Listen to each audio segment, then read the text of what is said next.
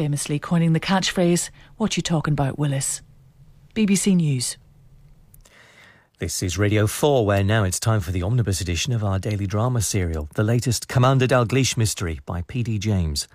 The private patient is set largely in and around an exclusive plastic surgery clinic in Dorset, not far from an ancient stone circle which has a grisly history of its own.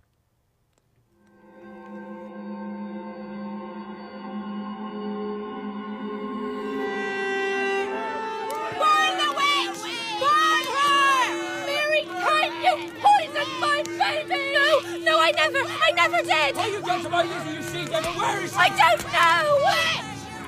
I'm not! I'm not! Monsters, all of you! I curse you! I curse you all! Ah! Ah! On November the 21st, the day of her 47th birthday, and three weeks and two days before she was murdered, Rhoda Gradwin went to Harley Street to keep a first appointment with her plastic surgeon, George Chandler Powell. About this trauma on your cheek, Miss Gradwin, when did it happen? 34 years ago. You've borne this scar on your face since you were 13. What caused it? Is that something you need to know? Not unless it was self-inflicted. I assume it wasn't. It was not. A drunken bully of a father, a frightened and ineffective mother, and one night of exceptional violence had been permanently imprinted on the girl's face. No visit to the doctor followed her father's attack on her with a broken bottle. No truthful explanation ever given to anyone.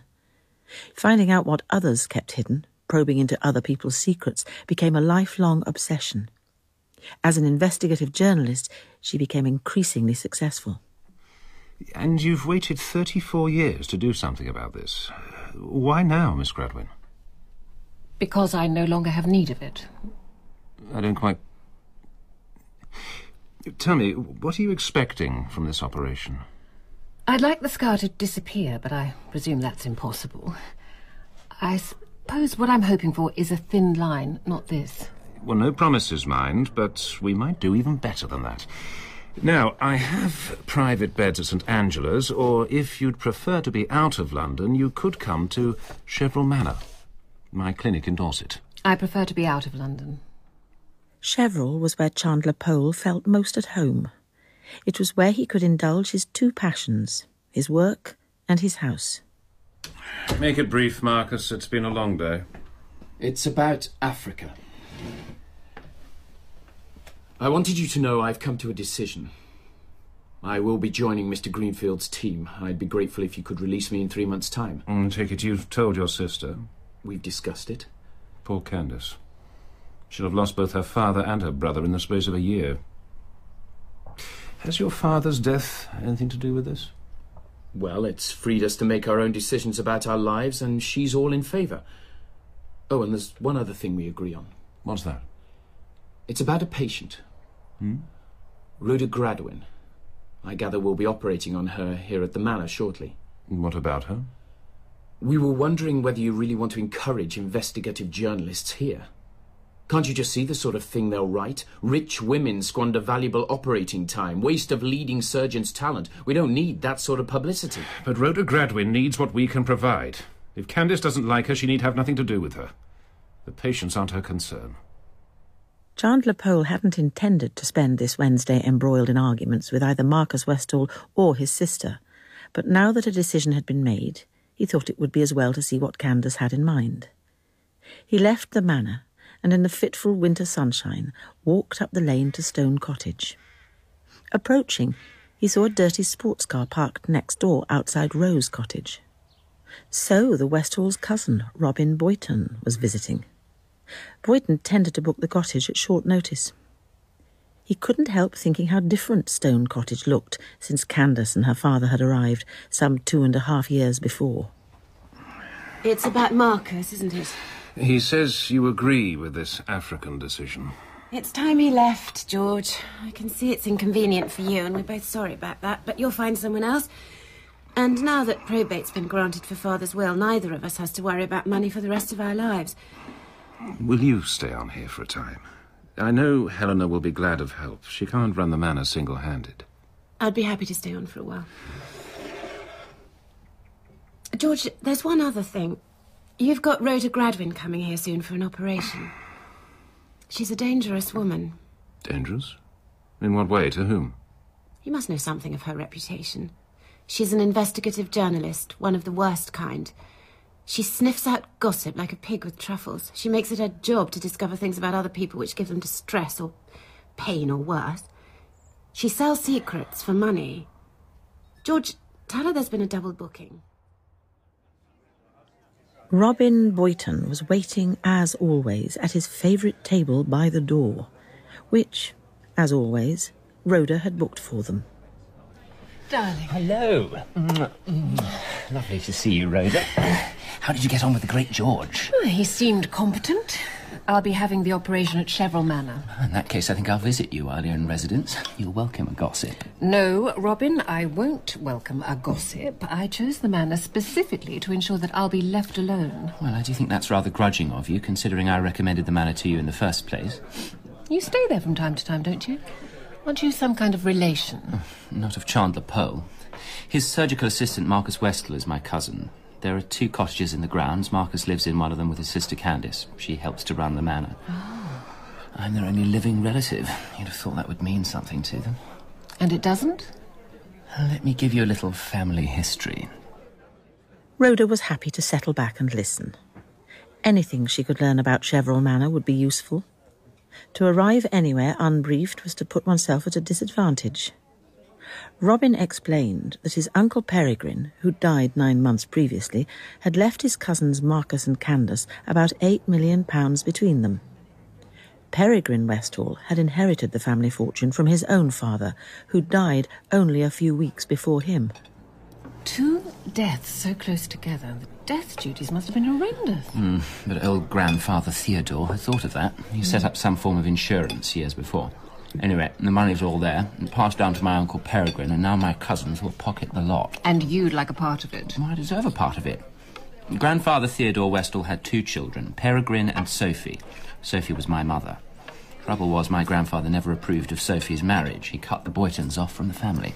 Robin, I've just thought of something. How long was it that Peregrine survived his father? Um, 35 days. Really? Well, your cousins must have had a pretty anxious time for a while. There's a clause in all wills saying you've got to survive 28 days after the death of the testator if you're to inherit. I didn't know that. Oh, yes. So I imagine they took good care to keep their father alive during the month after Theodore's death. Not to say nothing of those extra days. But just think, Robin. Was he really alive? Perhaps he died at some point and they popped him into a freezer and then produced him nice and fresh when required. There's a classic crime novel with that as the plot. Candace was nursing her father at home. It could have happened.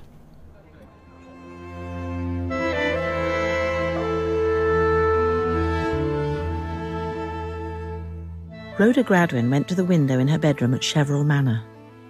Below stretched a lime avenue, which led to a low stone wall, and beyond it a small circle of stones, crude misshapen lumps around a central taller stone. They must, she thought, be prehistoric. As she gazed, her ears caught the soft closing of her sitting room door. Tea had arrived. She turned and saw, with a small shock of surprise, that a young woman had entered. I've brought your tea, madam. She was a slight figure, wearing a blue checked dress with a shapeless fawn cardigan over it. Who are you? My name's Sharon. Sharon Bateman. I help in the kitchen. I left the tray in the sitting room. Do you want it in here? Well, leave it to brew for a couple of minutes. I've been looking at the stone circle out there. Oh, the Cheverell Stones, madam. They're quite famous. Miss Cressett, she runs the manor. She says they're over 3,000 years old. Hmm. But no one from the village goes to the stones after dark. They're haunted.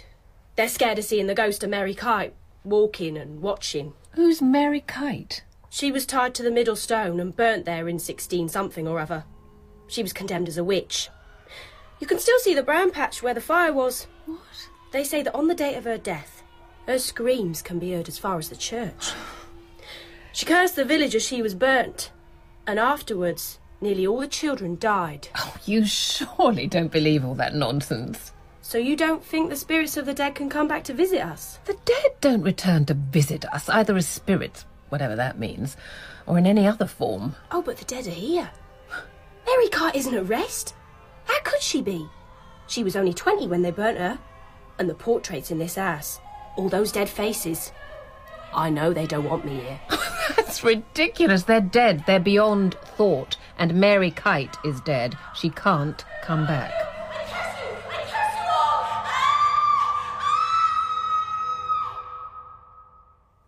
Rhoda Gradwin slowly drifted back to consciousness. She became aware that she was lying on a bed in an unfamiliar room and that other people were with her, moving like pale shadows on silent feet. And then she remembered. She looked up and tried to form words from her impeded mouth. How did it go? Are you pleased? It went very well. I hope that shortly you'll be pleased too. Now, you must rest here a while, and then Sister will wheel you up to your room. Closing her eyes and drifting into sleep, she thought of the peaceful night ahead and of the morning, which she would never live to see.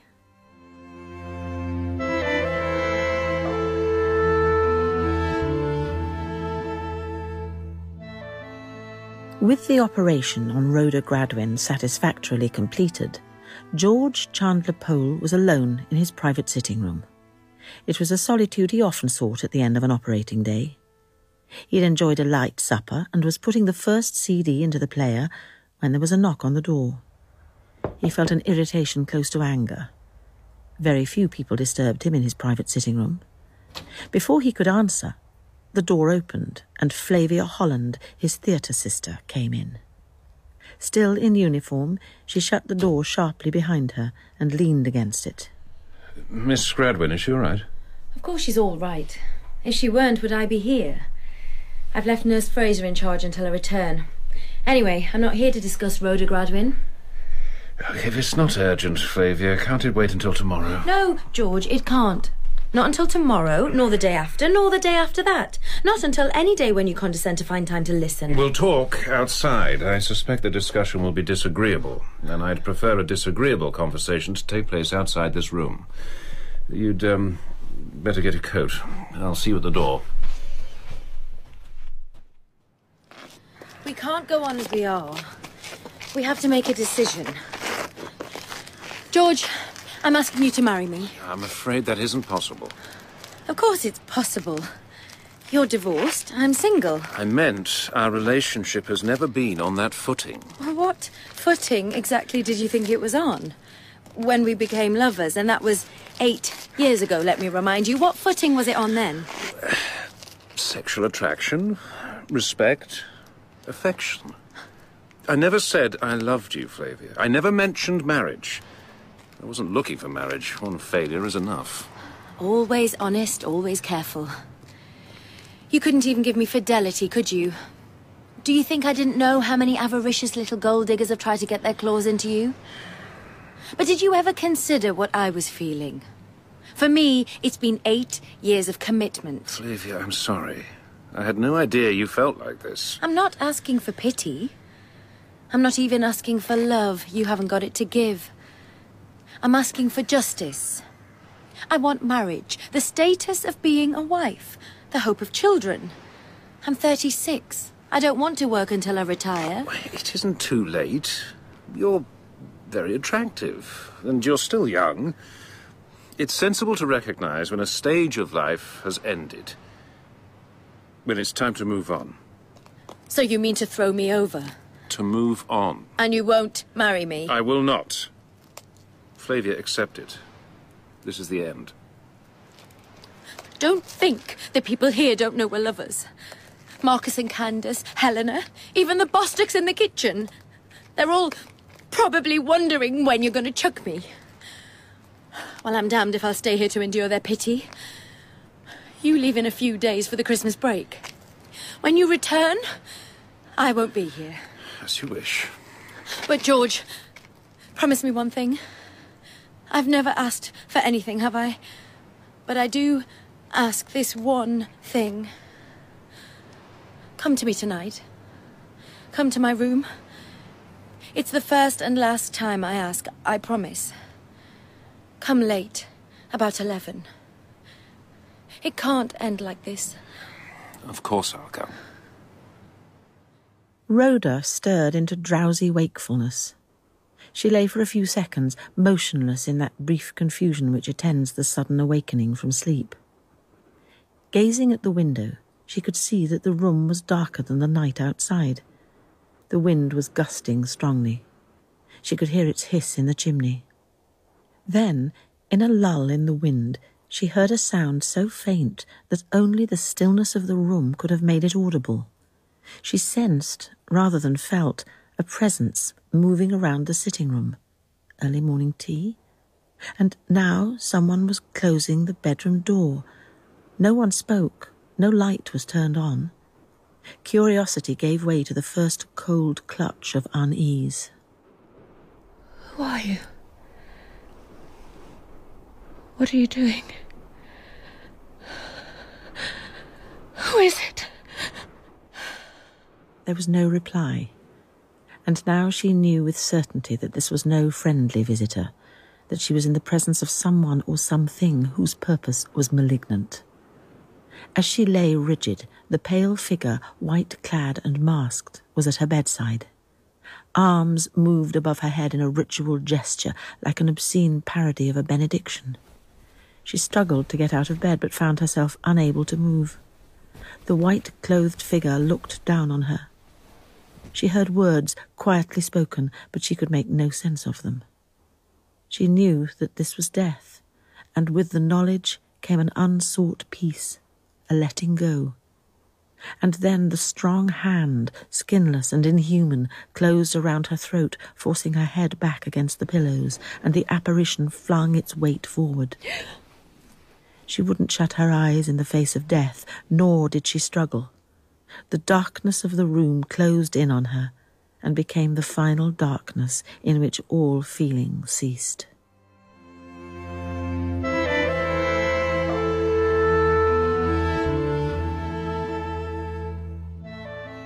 To meet a future father in law for the first time is a situation not free from misgivings.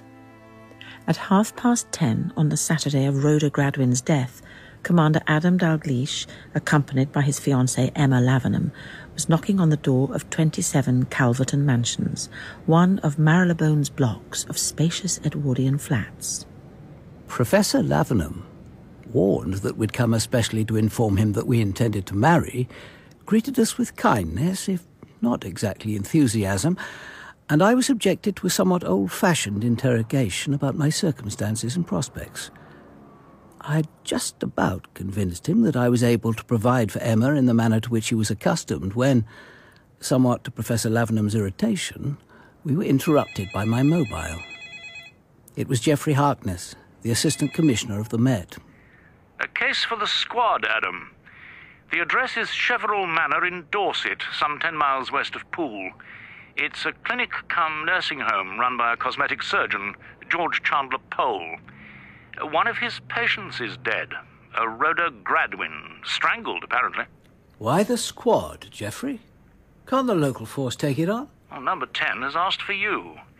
They say this is a matter of particular sensitivity, just the sort of case the squad was set up for. The chief constable down there is reasonably happy about it. He'll provide the SOCOs and the photographer. Chief Inspector Keith Whetstone from the local force will meet you at the scene. Uh, do you want me to do anything more this end? No, I'll contact Inspector Miskin and Sergeant Benton Smith. I'll be in touch.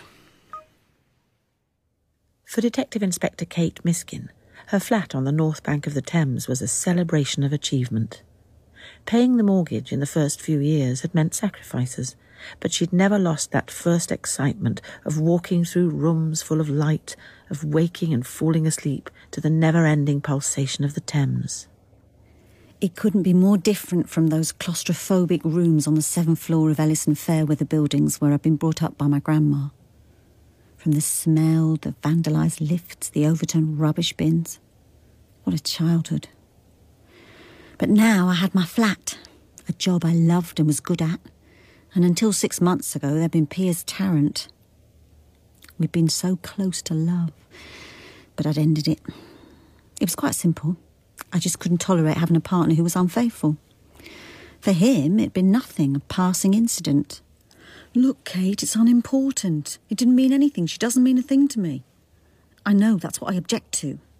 If that's how you want to live, that's your affair. I'm simply telling you that I don't want to have sex with a man who's sleeping with other women. And so he disappeared from my life.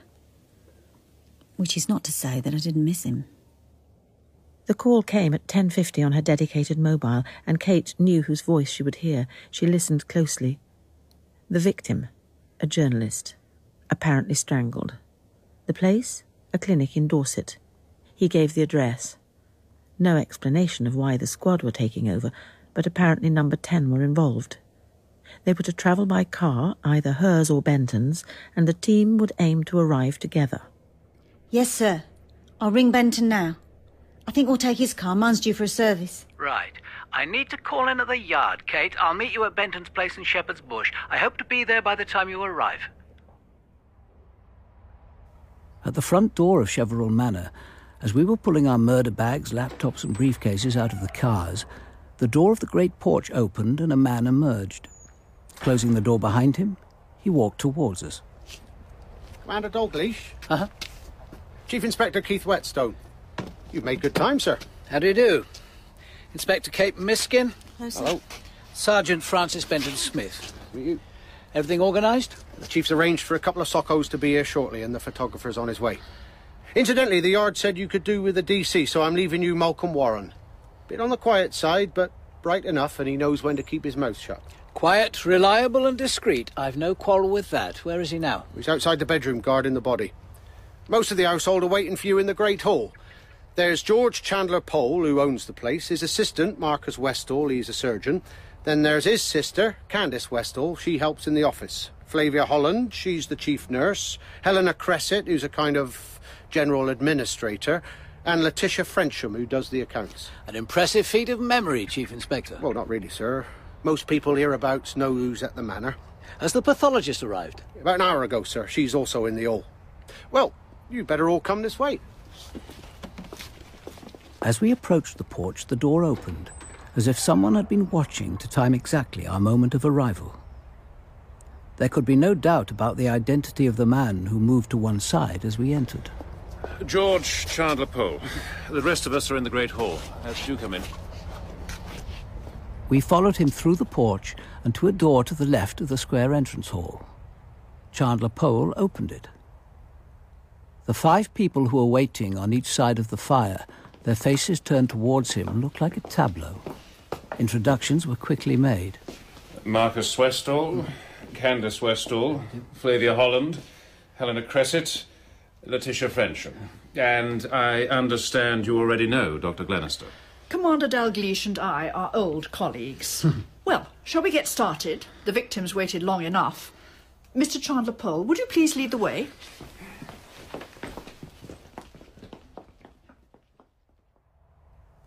I peeled the adhesive tape away from the door and we entered the sitting room. Once inside, we saw that the door to the bedroom was closed. Chandler Powell pushed it gently open. Things are exactly as I found them. No one has entered this room since Sister and I left. We approached the body. Rhoda Gradwin was lying on her back, her two arms raised awkwardly above her head as if in a gesture of theatrical surprise. The left side of her face was covered by a taped surgical dressing. The cause of death was evident. She was strangled by a right handed grip. The hand was probably in a smooth glove. See, there's bruising, but no nail scratches. I'll know more when I have her on the table. Uh, one thing, Mr. Chandler Powell, I think the lab will find it useful to have a list of all the drugs you keep in the dispensary here. I'll get that for you. Thank you. I'd like a few minutes with you alone shortly, Mr. Chandler Powell. I need to get an idea of the layout here and details of the staff. I'll be in the general office. That's inside the porch. I'll look out a plan of the manor for you. Thank you.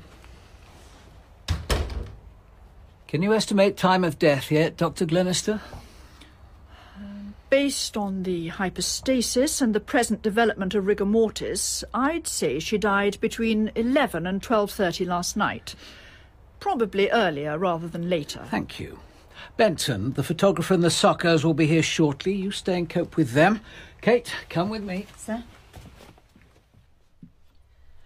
You heard Dr. Glenister. The murderer was probably wearing some sort of glove. A smooth glove, sir. Yes. I presume you have a stock of surgical gloves, Mr. Chandler Powell? Well, we have two types on the premises. The ones used for operations are stored in the operating suite, and that's kept locked. Disposable latex gloves are used by the nursing and household staff. They're kept in the housemaid's cupboard on the ground floor close to the kitchen. We don't monitor their use. So all the staff at the manor would know there were latex gloves in the housemaid's cupboard. But no outsider would know unless told. So chances are an insider must be involved in this murder, one way or another. I have Rhoda Gradwin's file here. She gave her mother as next of kin.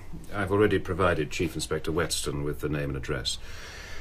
Now, one other patient spent the night here, Mrs. Laura Skeffington. She was in the room next to Miss Gradwin, and she claims she saw lights in the grounds during the night. She's frightened and shocked.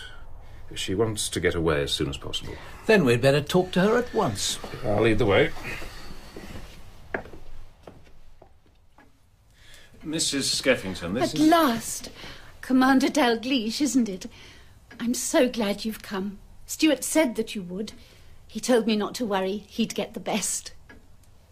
So that was why we were here. The Skeffingtons obviously had connections, and at the highest level. That's why the request came from number 10. This is Detective Inspector Miskin. Hello. Now, Mrs. Skeffington, would you be kind enough to tell us exactly what has happened to you since you got here? But there's nothing to tell. I arrived yesterday afternoon. Mrs. Skeffington's operation was scheduled for this morning. Mr. Marcus Westhall, Sister Holland, and Miss Cressett met me in the hall, and I had a cup of tea with them. I knew I'd have to be up fairly early, so I went to my room and watched television until about ten o'clock. Then I went to bed. And what happened in the night? Well, I slept for a while, and then I woke, needing to go to the bathroom. What time was that? Twenty to twelve. I looked at my watch. It was then I heard the lift. Just the gentle clang of the door and a sort of purring as it went down. Before going back to bed, I went over to open the window a little wider. It was then I saw this light among the Cheverell stones. What kind of light? A small light, moving among the stones. It flickered and then it disappeared. I felt, well, frightened. I don't believe in ghosts, of course, but I, I remembered the witch who was burnt there and how the stones are said to be haunted. It was eerie. Horrible, really. Suddenly I wanted company, someone to talk to. I thought of the patient next door, but when I opened the door into the corridor, I realized I wasn't being, well, considerate, I suppose. After all, it was nearly midnight. She was probably asleep. So I went back inside and rang for tea. Kimberly Bostock brought it up. Did you tell her about the light? Yes, I did. We spoke for a bit, but she didn't stay long. You didn't think of waking Sister Holland? She'd probably have thought I was being foolish. And anyway, it wasn't as if I needed anything. And now, Commander Dalgliesh, I want to go home. I've told you everything I know. Please, may I go now? By the time we'd returned to the scene of the crime, Rhoda Gradwin's body had been removed. I found her mobile phone. Switching it on, I checked for calls and messages. Old text messages had been deleted, but there was a new one listed as from Robin. It read, Something very important has cropped up. I need to consult you. Please see me. Please don't shut me out. We'll need to identify the sender, Mm. but that can wait. Now, Dr. Glenister said the killer was wearing gloves. He or she would want to get rid of them as quickly as possible. They could have been cut up and disposed of down one of the loos. Mm. It's worth a look. We were lucky. In the bathroom of the suite at the far end of the corridor, we found a minute fragment of latex, fragile as a piece of human skin, caught under the rim of the lavatory bowl. AD carefully detached it with tweezers and placed it in an evidence bag. Then he closed it, and he and I scribbled our initials over the seal. We'll let the SOCOs know about this find when they arrive. And now I'd better phone Miss Gradwin's mother. Whetstone told me that he'd arranged for someone from the local force to visit her. In that case, we'll get on with the group interviews. I'll see you and Benton in the library. Sir. The household was assembled and waiting with Kate and Benton when I entered the library with George Chandler Powell. Marcus Westhall had distanced himself from his sister, who was seated on a chair by the window. Sharon Bateman sat bolt upright a few feet away from her. Perhaps in medical solidarity, Westhall had placed himself next to Sister Flavia Holland. Helena Cressett, in one of the armchairs by the fire, sat upright, hands resting loosely on the chair arms. Beside her stood the elderly man who'd opened the gates for us, the only one on his feet. Dean and Kimberly Bostock, who ran the kitchen, were seated rigidly on the only sofa. As we entered, I saw Kimberly surreptitiously slide her hand into her husband's.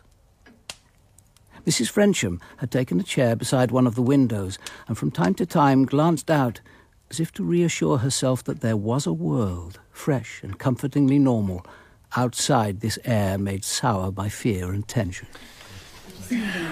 Commander Dalgliesh, would you like to take over? Thank you. The idea of calling you all together is to get a group picture of exactly what happened to Rhoda Gradwin from the moment she arrived here until the discovery of her body.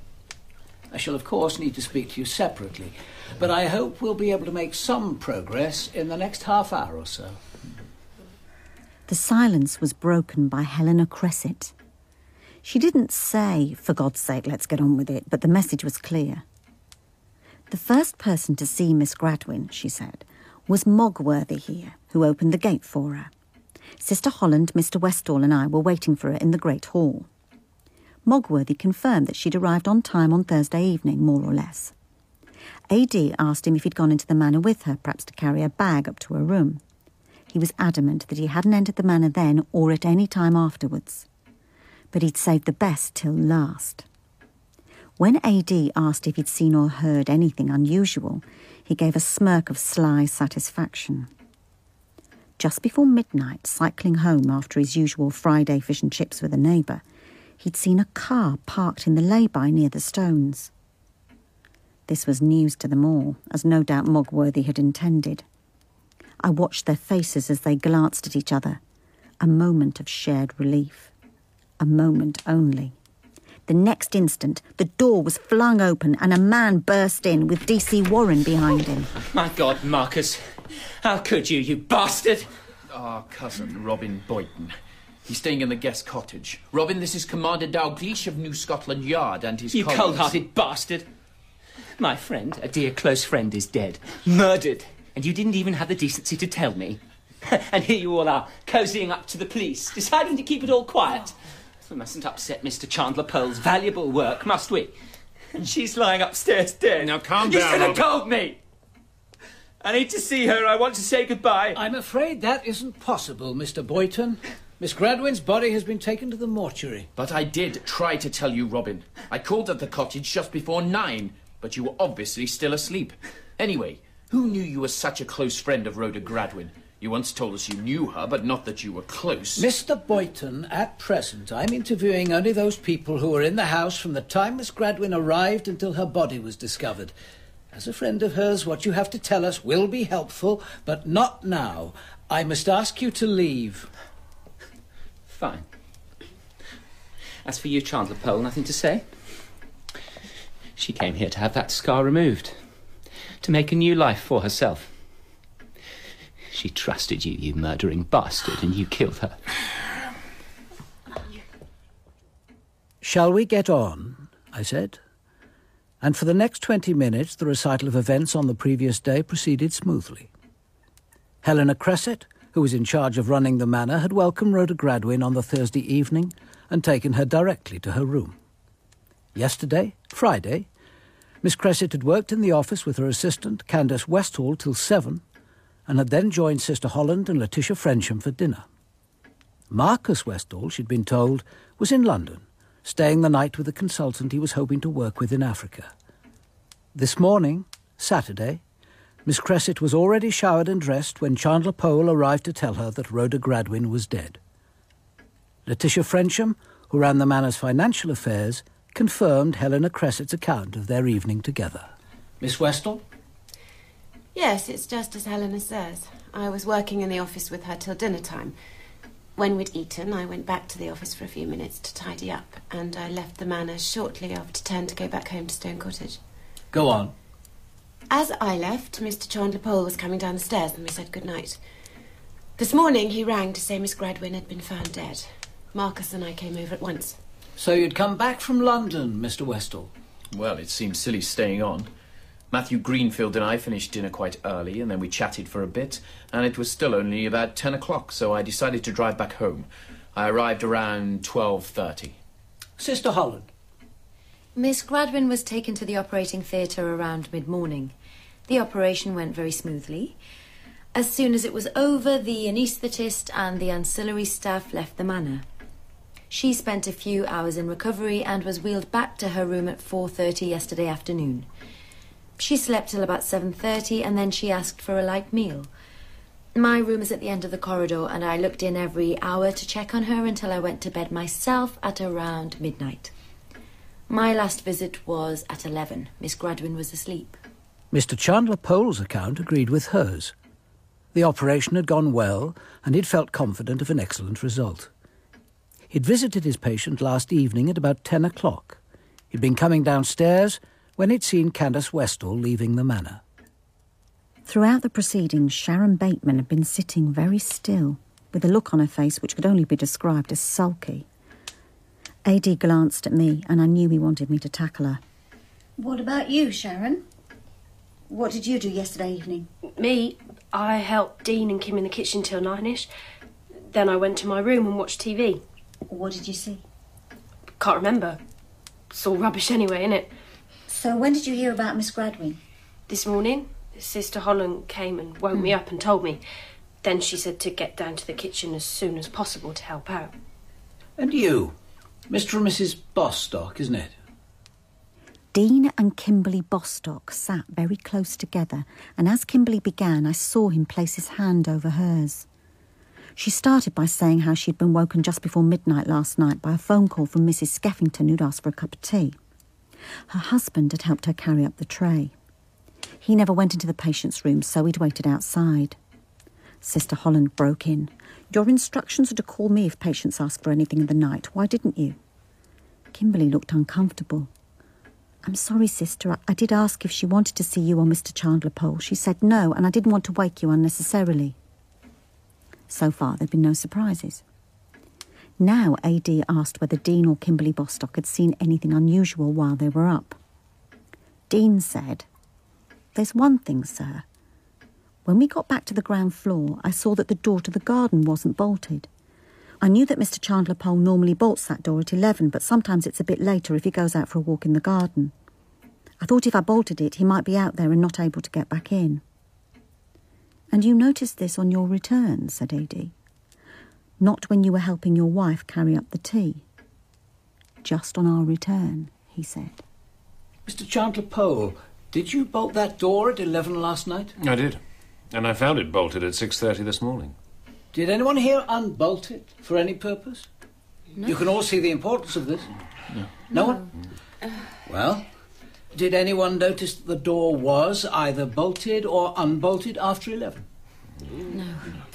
Very well. Then that will be enough for now. I'll be seeing you all separately, either here or in the incident room at the old police cottage. Commander Dalgliesh, I'd like a quick word with you if you can spare the time. The office, perhaps? You too, Kate. There's something I ought to say. Uh, You saw how embarrassed Kimberly was when asked why she hadn't woken Flavia Holland. I think it's likely she tried. The door to the suite wasn't locked, and if she or Dean partly opened it, they would have heard voices. Whose voices? Mine and Flavia's. I was with her at midnight. I see. The Bostocks may have felt awkward about telling you this, particularly with the others present. I'll confirm that with the Bostocks later. How long were you together? Until about one o'clock. There were things we needed to discuss. Some professional, some personal. I got Kate to dig out the name of Rhoda Gradwin's solicitor, then phoned to ask him to meet us at Miss Gradwin's house in Sanctuary Court the following morning. I told him to bring along a copy of her will. By 9.30 that Saturday night, the personal interviews were all completed, and Kimberly Bostock had been brought to admit that she had indeed overheard Mr. Chandler Powell arguing with Sister Holland in her room the previous night.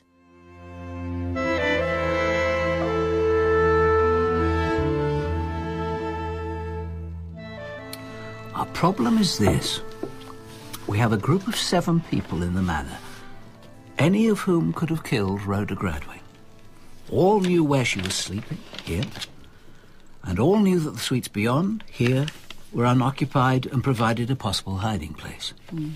They all knew where the latex gloves were kept, and all could have obtained keys to the west door. Suspects. If Marcus Westhall didn't return to Stone Cottage till 12.30, he's probably in the clear.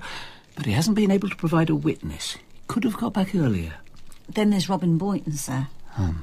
It's doubtful he knew where Rhoda Gradwin was sleeping, but he's the only one who knew her personally. And he admits that he booked into Rose Cottage because she was here. If neither Chandler Powell nor Bostock was lying, and I don't think Bostock was, Mm. then someone in the house unbolted that door after 11 o'clock, either to leave the manor or to let someone in. Mm, What about Helena Cressett? Her father once owned the manor. He was forced to sell after the Lloyd's crash, and Chandler Powell snapped it up. Rhoda Gradwin wrote some pretty vicious things about Cressett at the time, and he died not long afterwards. Perhaps Cressett's daughter bore a grudge and seized her opportunity. Ah. Or perhaps Rhoda Gradwin wasn't the sole victim. Does someone bear a grudge against Chandler Powell? Did the murderer want to destroy the clinic to ruin Chandler Powell?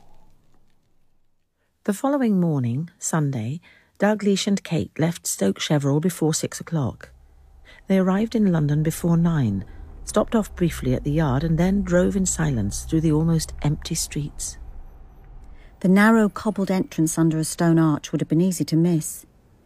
Number eight was on the eastern side of the paved courtyard.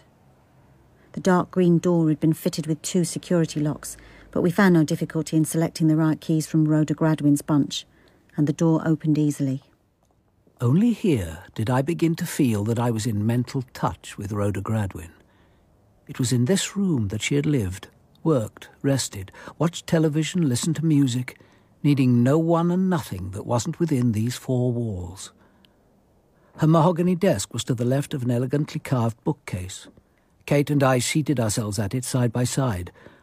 On the wall above us ran a shelf of box files, each neatly labelled, containing copies of all her press and magazine articles. You start at that end, Kate, and I'll work my way towards you. We settled down to work. For almost an hour, neither of us spoke. This is interesting, sir. Something about Cheverell Manor? No. An article Rhoda Gradwin wrote back in 2002. Seems to have attracted an awful amount of attention. This. this is the article. Hmm? And just look at the press cuttings that resulted. Show me. The article was intelligent, well written, and meticulously researched. It dealt with cases of plagiarism, examples of writers copying other writers' work, sometimes lifting large chunks and passing it off as their own. Some of her cases were from the distant past, others more recent. The main contemporary case she covered was undoubtedly one of blatant plagiarism. Gradwin claimed that she had herself discovered it by chance. A young female novelist, still at university, Annabel Skelton, had produced a first novel. It had been widely praised and shortlisted for a major literary prize. In the article, Gradwin showed beyond doubt that phrases, paragraphs of dialogue, and powerful descriptive passages had been taken word for word from a work of fiction published in 1927 by a long forgotten woman writer. The result of the furore that followed Rhoda Gradwin's article had been tragedy. Three days after the article appeared, the girl had killed herself. This picture, taken at Annabel Skelton's graveside, have a look. Mm, yes, sir. What of it? That woman, third from the left. Recognise her? Oh, just a second. I, I can't quite. Here, use this. Oh. Oh, my God, sir, you're right. It's Candace Westhall. Benton, what have you got, Sergeant? We've traced the car, sir. The one Mogworthy spotted on Friday night. Quick work, Sergeant. Kate, you'd better hear this. I'll put it on speakerphone. Thanks, sir. And the car owner? A bit surprising. Clergyman, the Reverend Michael Curtis. Lives in Droughton Cross, the vicarage of St John's Church. Full marks, Benton. Anything else? The SOCOs have been combing the area, sir, and they came up with a plastic bag that was hidden behind one of the Cheverell stones. Huh? Uh, Inside was a bundle of old postcards, or rather half cards. The address side is missing. They seem to have been written to a child, all sent in 1993. Have you asked anyone who they might belong to? Well, yes, sir. Well, Sharon Bateman seemed the most likely, so I got her along to the old police cottage. Well, she said at once they were hers. Said they'd been sent to her by her father after he'd left home. And she said they were the most precious things she had. And she'd buried them near the stones when she first came to the manor because she reckoned they'd be safe there. An eventful day, Sergeant. Well done. Oh, that'll be Mr. Macclesfield. I'll let him in. Can you give Kate the address and postcode of that vicarage? We'll make our way there as soon as we've finished here. yes, sir. Rhoda Gradwin's solicitor was tall, fair-haired, and in his early forties. He refused to sit, but used the chair to hold his briefcase, which he opened. He pulled out Rhoda Gradwin's will. Her mother was the main beneficiary. The amount will probably surprise her, he said. I asked about other legacies.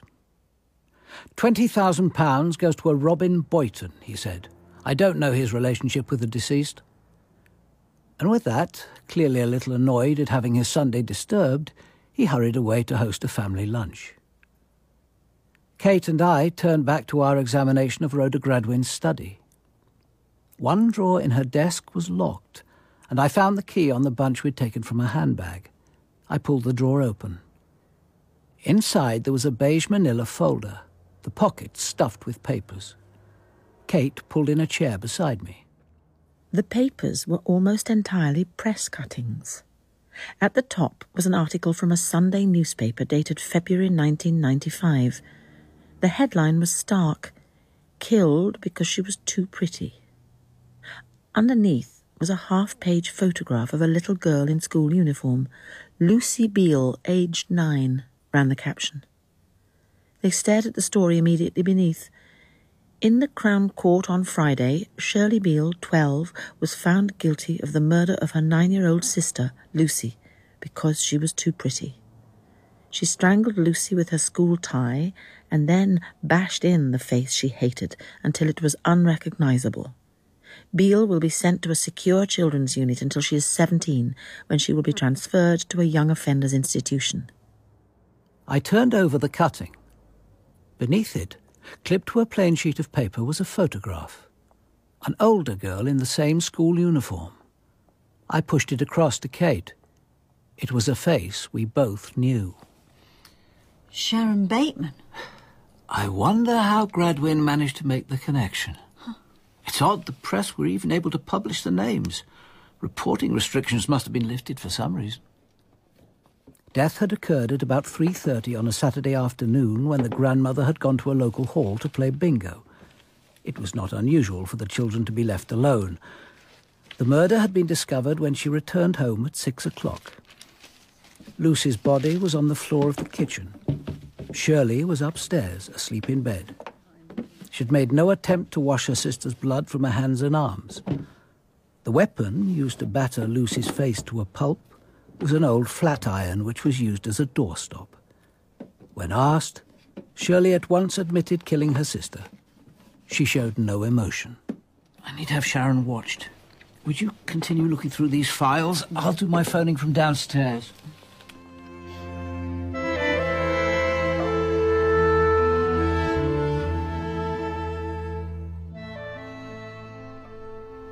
Mr. Boyton, why are you here at Cheverell Manor? Because Miss Gradwin asked me to come. But that isn't quite accurate, is it, Mr. Boyton? Mr. Chandler Powell was quite clear that Miss Gradwin had said she wanted no visitors. She may have changed her mind. Or perhaps she didn't want anyone to see her before the bandages were removed. I don't know. I only know she asked me to come. But you sent her a text. We found it on her mobile. What did you say? Something very important has cropped up. I need to consult with you. Please see me. Please don't shut me out. What was this important matter, Mr. Boyton? It, it wasn't really important. I tried to make it sound as if it was. It was about money. I run an advisory company with my partner. We teach the socially insecure how to smarten up their act. It's a real market opportunity, and do the clients pay? But we were running the show from Jeremy's house, and the neighbours were getting a bit sniffy. We needed another base, and a suitable property had come on the market. Well, it, it would have been a really good investment for Rhoda, and I hope she'd help. With the scar gone and a new life before her, she might have been interested. And your partner, Jeremy. Coxon. Mr. Coxon can confirm this? Yes, he could, but I don't see why you should ask him. I didn't tell him I was going to approach Rhoda. None of this is your business. We're investigating a murder, Mr. Boyton. Everything is our business. AD spoke little on the journey north. This didn't bother me at all. Journeying with him in companionable silence has always been a special pleasure. Though, I thought, Riley, Piers and I could never stop talking to each other. The sat-nav eventually brought us to St John's Church, a huge, grimed Victorian building with a dominant spire on the corner of the street we were seeking. Number two was the largest house, with a garage to the left and a small front lawn. The Reverend Michael Curtis was wearing a cassock with what looked like an old college scarf around his neck. His kindly eyes looked a little puzzled, but completely unworried. I said, I want to ask you about your car. It was seen parked late on Friday night, close to the scene of a serious crime. I'm hoping that whoever was driving might have seen something that would help our inquiries.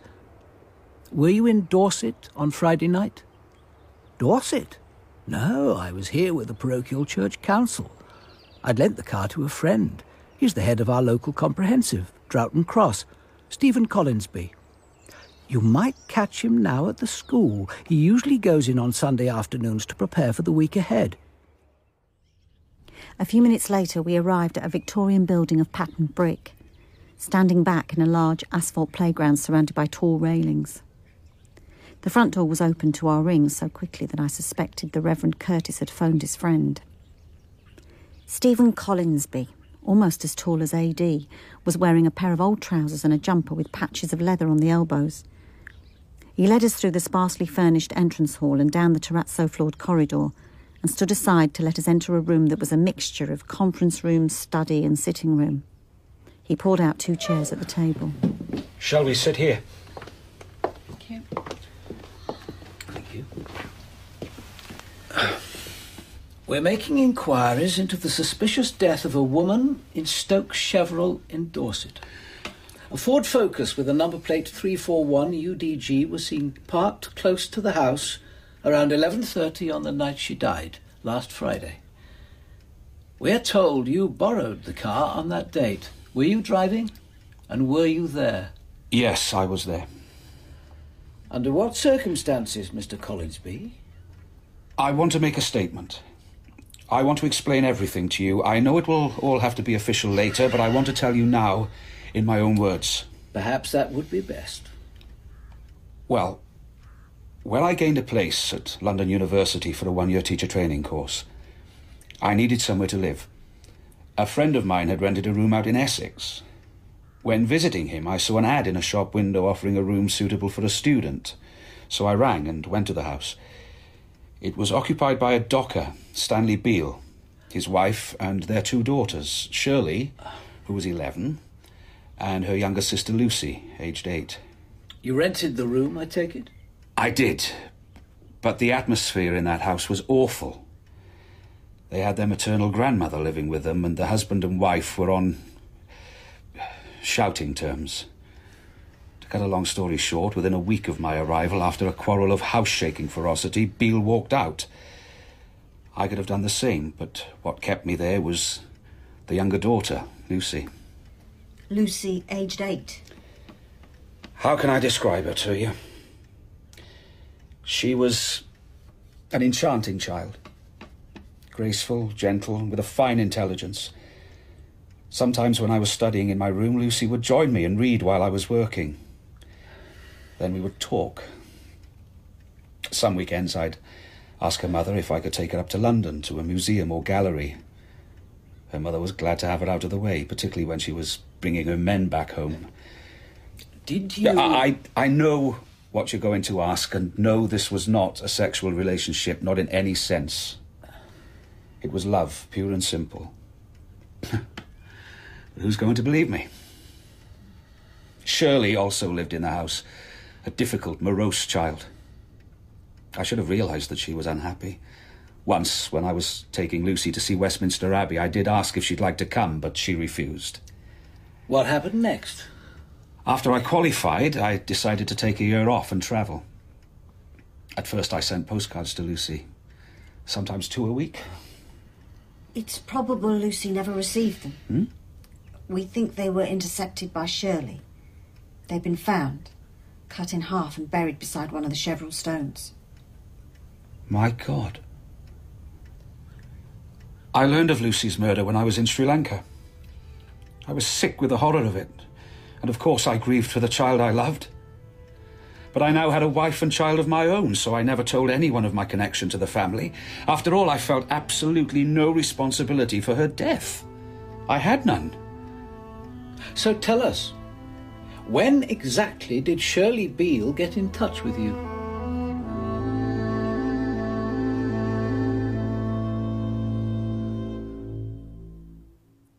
The Private Patient by P.D. James, Dalgliesh was played by Richard Derrington, Kate Miskin by Deborah McAndrew, Chandler Powell by Jonathan Keeble, Rhoda Gradwin by Christine Kavanagh, Marcus Westhall by Adrian Grove, and Candace Westhall by Alison Pettit.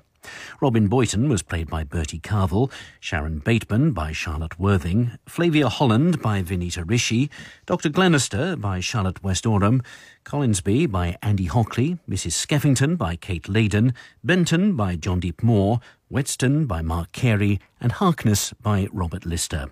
The narrator was Carolyn Pickles.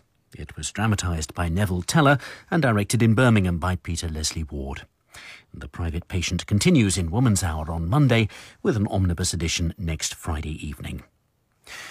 Well, the world tonight is next with Robin Lustig in New York and Roger Hearing in London. Before that, we'll have a quick look at tomorrow's weather forecast. It'll be wet and breezy for much of England, Wales, and Northern Ireland, but the damp weather will clear western parts around midday to give brighter intervals and scattered showers. The rain will continue to move eastwards, turning more showery as it goes, before finally clearing in the evening. It'll be a largely cloudy and showery day for Scotland, with the showers merging into longer spells of rain across the northwest. Looking ahead to Sunday and Monday, it'll be drier and brighter in most parts, although showers will affect northeastern Scotland. On FM, on longwave, on digital, and online. This is BBC Radio 4.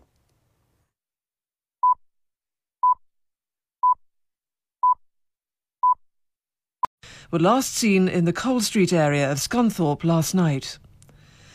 A French government minister has been fined for making racist remarks about a young party activist of Algerian origin.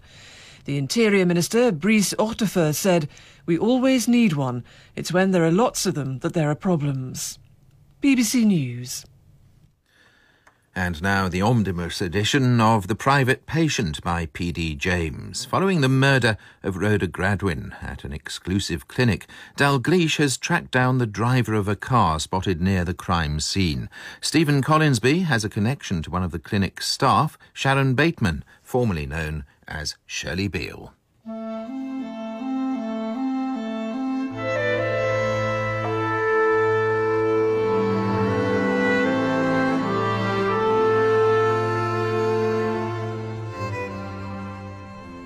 When exactly did Shirley Beale get in touch with you? Last week, the 12th, uh, Wednesday. That's when I received a letter from her. She'd seen a TV program I'd appeared on, something about secondary education, and she'd recognized me. She noted down the name of this school. Darling Stephen, you haven't forgotten me, have you? I haven't forgotten you. I'd never do that. I still love you as much as ever.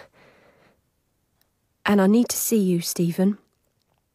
We must meet. I'm working now down in Dorset in a big house. It's called Cheverell Manor. And there's a lovely big parking space just outside the gates by the stone circle. That's where we'll meet. at midnight on Friday. You will come, won't you, Stephen? Because someone I know really wants to tell the world all about us. About you, and me, and Lucy, and how you threw me aside. And I really don't want to let them do that. The letter horrified me. I couldn't imagine what she meant by still loving me. She'd never loved me, or shown the slightest sign of affection for me, nor I for her. I didn't know what to do. I should probably have told my wife, or even inform the police. But could I make them believe the truth about my relationship with Lucy or with Shirley? I decided that the best plan, at least at first, would be to see her and try to reason her out of her delusions. So you met her? Yes. We met at the Stones, just as she said. I didn't touch her, even to shake hands. She repelled me. We sat side by side in the car. Always loved you, Stephen. You must have known that. Certainly not. Yeah? Even when you were so infatuated with Lucy, even then I loved you. Of course you knew. I did not. Why do you think I killed her? You said she was too pretty. That's what I said, but really I was jealous. Jealous of all the time you two spent together. I wanted it to stop. I wanted you for myself, that's why. Good God, Shirley. Do you know what you're saying? Of course, it's the truth. And now I've served my sentence, that means I'm free to love you. Not Shirley, you cannot. I want to marry you and have your children. And that's what's going to happen. Shirley, listen to me. I'm married. We have a little boy. We're very happy. Married? What does that matter? You can get a divorce. We can be together at last. I'll have your babies. And I'll look after your little boy. Everything will be fine. Look after my child. The thought of even having her in the house appalled me. All I felt was the compulsion to get away, to buy time, so I lied. I said I'd talk to my wife, but she mustn't hope, because there was none. That seemed to satisfy her. She said goodbye, got out of the car, and walked away into the darkness. Did you at any time enter the manor? No, Did she ask you to? no, Did you, while you were parked, see or hear anyone else? No one. I drove away as soon as she left. I saw no one. So that explained the unbolted door on the night of the murder.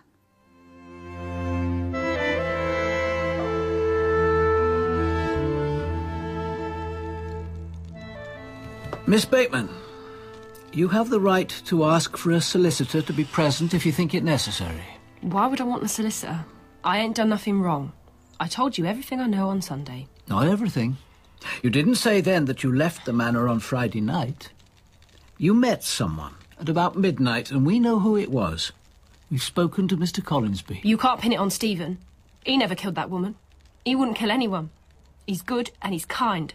And I love him. I've always loved him. I never thought I'd see him again, but now he's back in my life.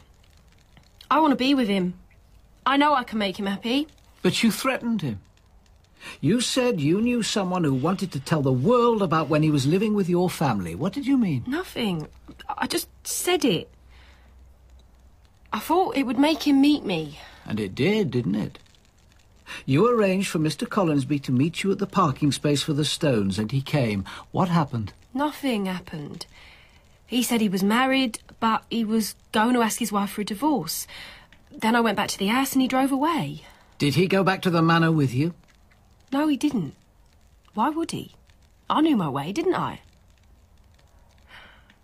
Oh. I see what you're at. You're protecting all the others, and you're trying to pin the murder on Stephen and me. Well, it won't wash. One of those lot up the ass, they killed that woman. I don't know who it was, and I don't know why. But it wasn't Stephen, and it wasn't me. Candace Westhall came into the front room of the old police cottage in a jacket and scarf and wearing her gardening gloves. She took them off and placed them, large and mud caked, on the table between us. The meaning was crude but plain. She had been called from a necessary job to answer unnecessary questions. In 2002, Rhoda Gradwin wrote an article dealing with plagiarism. In it, she attacked a young writer, Annabel Skelton, who subsequently took her own life. What was your relationship with Annabel Skelton? Annabel Skelton was a dear friend. I would say I loved her, except that you'd misinterpret the remark. All friendships these days seem to be defined in terms of sexuality. She was my pupil at university, but her talent wasn't for classics. It was for writing. I encouraged her to complete her first novel and submit it for publication. Did you know at the time that she'd simply copied parts of it from an earlier work by another writer? I did not. Not until I read Gradwin's article. It must have surprised and distressed you. Yes, Inspector. Both those things. Did you take any action? See Rhoda Gradwin. Write to the magazine. I saw Gradwin. We met briefly in her agent's office at her request. It was a mistake. She was, of course, totally unrepentant. I didn't know that as we were speaking, Annabel was already dead. She hanged herself three days after the article appeared. The day after her death, I received a postcard. There were only eight words. I'm sorry. Please forgive me. I love you. Did you hold Rhoda Gradwin responsible? She was responsible. She murdered my friend, whether that was her intention or not. But I didn't take private revenge after five years. I didn't kill Rhoda Gradwin. But I can't feel even a minute's regret that she's dead. Normally, the three days of the week when no patients were operated on, and George Chandler Powell was in London, gave Candace Westhall and Letty Frensham time to work on the accounts and sort out any domestic problems. But now, on Tuesday morning, the fourth day after the murder, he was still at the Manor, his London list postponed. Even so, there was always work to be done, and Letty and Candace were at their desks shortly after nine. Cheverell Manor. Yes, uh, just a moment. It's for you, a man, Jeremy something. Yes? Look, we're busy in the office here, and frankly, we haven't time to chase after Robin Boyton. What? Oh, all right. Someone will go round to the guest cottage. We'll, we'll tell him to ring you. Goodbye. That's Robin's business partner, Jeremy Coxon. He needs Robin back urgently. He says he can't reach him. The mobile rings, but he only gets the aunt's phone message. If he didn't want to be disturbed, why not turn off the mobile altogether? I suppose someone had better take a look. When I left Stone Cottage this morning, his car was there and the curtains were drawn. He might be sleeping off a hangover. I'll go. I could do with a breath of fresh air. All right. I suppose I'd better come with you. It was a drab and sunless morning, and they walked to Rose Cottage through a damp mist. The front door was unlocked, and they went through to the kitchen. The air was rancid with the smell of unwashed plates. This looks more like yesterday's supper than today's breakfast. Let's look upstairs. The front bedroom looked as though it had been ransacked. Clothes and underwear lay around on the bed and the floor. This looks ominously like a hasty departure. It does. But taken with the state of the kitchen, I think all we can safely assume is that Robin is exceptionally untidy. Anyway, he isn't in the cottage. No, he isn't here. Do you think we'd better search next door before doing anything else? All right. Let's go in the back way. Robin? Robin? Well, he's certainly not in here.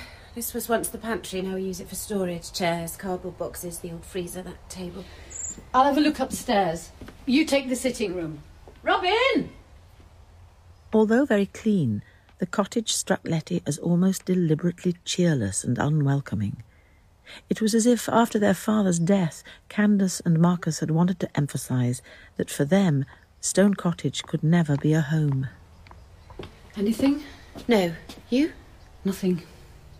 Well, I, I suppose. Candace began to walk towards the garden door. Letty, turning to follow her, paused. Then, without much thought, she unlatched and lifted the lid of the freezer. Time stopped. She stared down at what lay beneath. Then the lid fell out of her hands and she slumped over the freezer, shaking uncontrollably. She gasped and tried to form words, but no sound came. And then Candace was pushing her aside, forcing the lid wide open. Robin Boyton was lying curled on his back, both legs raised stiffly in the air. His feet must have been pressed against the lid. His knuckles were bruised. In his desperation, he had beaten his hands against the unyielding metal. The blue eyes wide and lifeless as a doll's, the lips drawn back, his dead face was a mask of terror. Oh. We must get the police. Use my mobile. Ring George at the manor. He'll be able to contact Commander Dalgliesh here.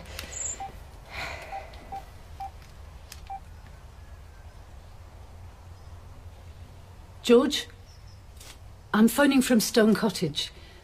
Candace is here with me. This is absolutely appalling, but Robin Boyton's dead. We've just found his body in the disused freezer. I know. Could you get Commander Dalgliesh as soon as possible? Uh, better say nothing to anyone else until he's arrived. How did you both come to be in Stone Cottage this morning? We were looking for Robin. His business partner rang the office at about 9.40 to say that he hadn't been able to contact him since yesterday morning and was worried. Which of you opened the freezer? I did.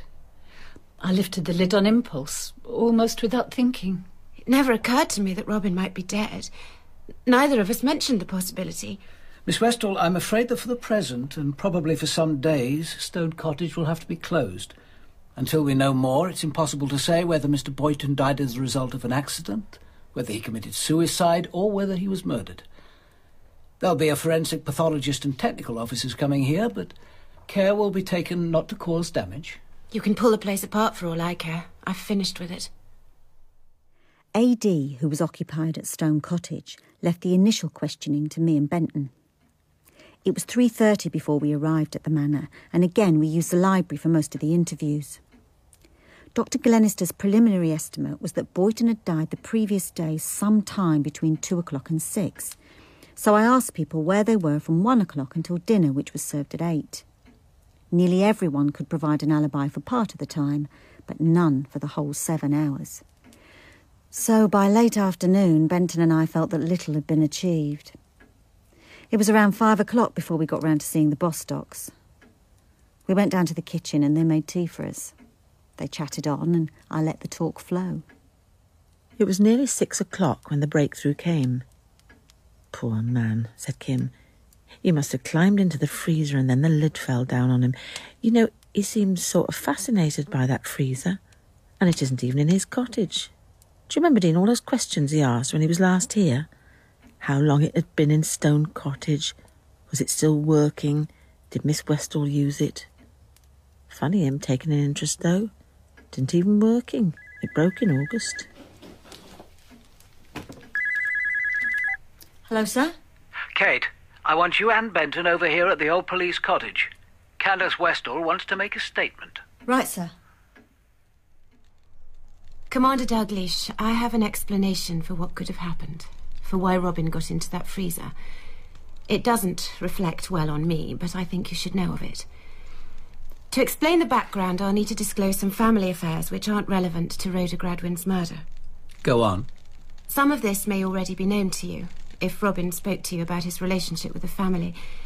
He was, as he was fond of proclaiming, first cousin to Marcus and me. His mother, Sophie, was our father's only sister. Our family has always undervalued its daughters. Sophie didn't have a happy childhood, and she left home as soon as she could.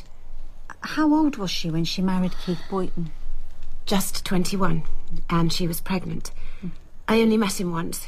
He had a certain superficial charm, but I found him repellent. Anyway, according to Robin, his mother died when he was seven, and about ten years later, Keith found himself another woman and emigrated to Australia. No one has heard from him since. When did Robin Boyton start making regular contact with you? When Marcus took the job here with Chandler Powell, and we moved farther into Stone Cottage. Robin started having brief holidays here in the guest cottage, obviously hoping he could kindle some cousinly interest in Marcus or myself. Frankly, it wasn't there. But I did have a slight conscience about him. From time to time, I'd help him out with small sums when he asked, claiming desperation. And then, about a month ago, he got an extraordinary idea into his head. My father's death followed my grandfather's by only 35 days. If it had been less than 28 days, there would have been a difficulty about the will. Because you can't inherit if you die within 28 days of the testator. If my father hadn't inherited our grandfather's estate, obviously there'd have been no fortune to pass down to us. And if he hadn't, Robin would probably have had a legitimate claim to an equal share of our grandfather's estate with Marcus and me. So, Robin obtained a copy of Grandfather's will and conceived the bizarre idea that our father had indeed died some time before the 28 days were up, and that Marcus and I had concealed his body in the freezer in Stone Cottage. then, the idea was we'd thawed him out after a couple of weeks and called in old Dr. Stenhouse to write the death certificate. When did he first put forward this idea to you? A few weeks before Rhoda Gradwin's operation. He came down for a few days. As soon as he arrived, he gave me an old paperback, a thriller by Cyril Hare called Untimely Death. Actually, I'd read it many years ago. It was first published as He Should Have Died Hereafter. It's a detective story in which the time of death is falsified. I knew then what he was up to. But surely the idea was fantastic. Can he possibly have believed there was truth in it? Oh, he believed all right. And the idea wasn't as ridiculous as it sounds. My father was an extremely difficult patient and was adamant that he wanted no visitors. I looked after him with the help of a retired nurse who is now living in Canada and an elderly maid who died just over a year ago. Robin probably assumed that we'd bribed the two helpers. There was, though, one fact he didn't know. On the night before he died, my father asked to see our parish priest, the Reverend Clement Matheson. He came at once, driven by his sister Marjorie. Neither of them will have forgotten the evening, and happily both are still alive. But I have a second witness. I paid a short visit to Toronto ten days ago to see Grace Holmes, the retired nurse who'd helped me during my father's last illness. She'd been left nothing in his will, and now that probate has been granted, I wanted to give her a lump sum to compensate for that last terrible year. She gave me a letter, which I have passed to my solicitor, stating that she was with my father on the day he died. But once you had this information, surely you told Robin Boyton about it as soon as possible. I should have done. But I thought it would be amusing to keep quiet and let him dig himself into his hole even further. I think that Robin was working himself up to a final accusation, possibly a suggestion that I should hand over a specific sum in exchange for his silence. I believe that's why he stayed on here after Rhoda Gradwin's death. I don't know why he climbed into the freezer. It could have been to see how feasible it was for my father's body to be placed there.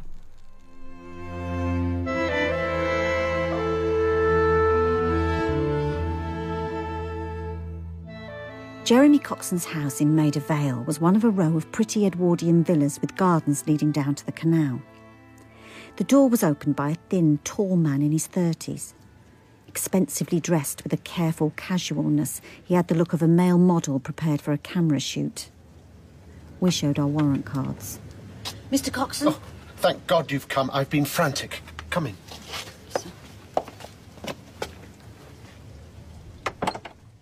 They've told me nothing, absolutely nothing, except that Robin's been found dead. Of course, he'd rung me to tell me about Rhoda Gradwin's death. Uh, and now Robin. I have to know, was it suicide? Did he leave a note? Well, do sit down, both of you. There was no note. Would you be surprised if it was suicide? God, yes. Robin had his difficulties, but he wouldn't take that way out. I, I only asked about a note because any alternative is even less believable. He had no enemies. And there were no particular difficulties at present. Nothing. Obviously, he was devastated by Rhoda's death. On top of losing a dear friend, he'd been hoping she'd offer some financial support for our business. But then he said that he had plans, that he was expecting money, big money. He wouldn't say where from, but he was excited, happier than I'd seen him for many years. Very different from when he came back from the manor three weeks ago. Then he seemed depressed. So why the secrecy? Isn't it time you told me how he died? We don't know for certain, Mr. Coxon. His body was in a disused freezer. in the cottage next to where he was staying. Was the lid open? The lid was shut. We don't yet know how your friend came to be in there. It could have been an accident. You mean you believe that Robin could have climbed into the freezer for some reason and then got trapped inside? It's a possibility, sir. It isn't. Let me tell you something about Robin. He was seriously claustrophobic. He never travelled by air or on the underground. He'd walk up 14 flights of stairs rather than get into a lift. I can't give you any proof, but you have to believe me about one thing. Robin would never have got into a freezer alive. This was no accident, and it certainly wasn't suicide. Make no mistake. What you're investigating is murder. Before Benton and I left Jeremy Coxon's house in Maida Vale, I asked to see Robin Boyton's room. It was an uninviting spectacle. The room smelled unpleasantly of the unwashed clothes that were piled high on the bed. A pedestal desk stood between the two windows, and we made for that. What a mess. I mean, did the man hoard every piece of paper that came his way? Take a look at this. What is it? Only a paperback. Untimely Death by Cyril Hare. Isn't that the crime novel? where- Precisely. The body in the freezer. There's something else in there. One sheet of paper. Looks like a photocopy of a will. The paper, printed on both sides, was headed The Last Will and Testament of Peregrine Richard Westhall. On the rear it was dated Witness my hand this 7th day of July 2005. Attached to it was a receipt for £5 from Holborn Probate Office. The whole document was handwritten, a black, upright hand, strong in places but becoming more shaky in the last paragraph. The first paragraph appointed his son, Marcus, and his daughter, Candace, together with his solicitors, as executors. The second said he wished to be cremated with no religious observances. The third bequeathed all his books to Winchester College and everything else in equal measure to his son and daughter. The will was signed, and the signature was witnessed by Elizabeth Barnes, describing herself as a domestic servant and giving Stone Cottage as her address, and by Grace Holmes, a nurse of Rosemary Cottage, Stoke Cheverell.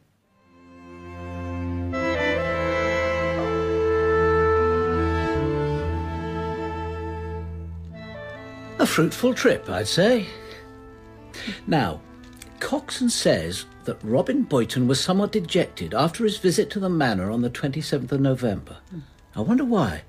Well, Coxon told us that the day Rhoda Gradwin was admitted for her operation, well, Boyton was excited and speaking about the prospect of big money. hmm And it's about then that he sends his text message to Miss Gradwin imploring her to see him, saying that the matter is urgent. So, what happened between his first and second visits to change the whole situation? I know. He went to Holborn Probate Office and obtained a copy of Peregrine Westhall's will. Precisely. The will. But how could that result in a big financial gain for Boyton? Well, suppose that when Candace Westhall demolished his allegation about freezing the body, she somehow made him suspect that she wanted no further discussion about her father's will. Perhaps she offered him money if he shut up and went away, and that aroused his suspicions. You're thinking of forgery? It's a possibility. It's time to take a look at that will. Which of you? Um... I've got it. Ah, nicely dated, I see. Anything about the date strike either of you? Yes, we both spotted it. The 7th of July 2005, the day of the London bombings. Not a very sensible date to choose if you were forging a document. Most people remember what they were doing on 7 7. So let's assume that both the date and the will itself are in Professor Westhall's handwriting. That leaves the signatures, his and those of the two women. Neither of them is available. Well, Candace Westhall told us that the old housemaid is dead, and the nurse, Grace Holmes, is now living in Canada. So, suspecting that Boyton is now focusing his attention on the will, Candace flies off to Toronto ostensibly to give Miss Holmes a contribution from Professor Westhall's bequest. Something that could easily have been arranged by a letter, telephone, or email. Hmm. So why was it so important to see Grace Holmes in person? I reckon Professor Westall was in the habit of changing his will. He may have written this one, leaving everything to his son and daughter, but what if he never got round to signing it? Do we know what the previous will stipulated? We do. I phoned Professor Westhall's solicitors today while you were away. The whole estate was divided into two equal parts. Robin Boyton was to receive half of the estate in recognition that his parents and he had been unfairly treated by the family. The remaining half was to be divided equally between Marcus and Candace. Did Boyton know that? I very much doubt it.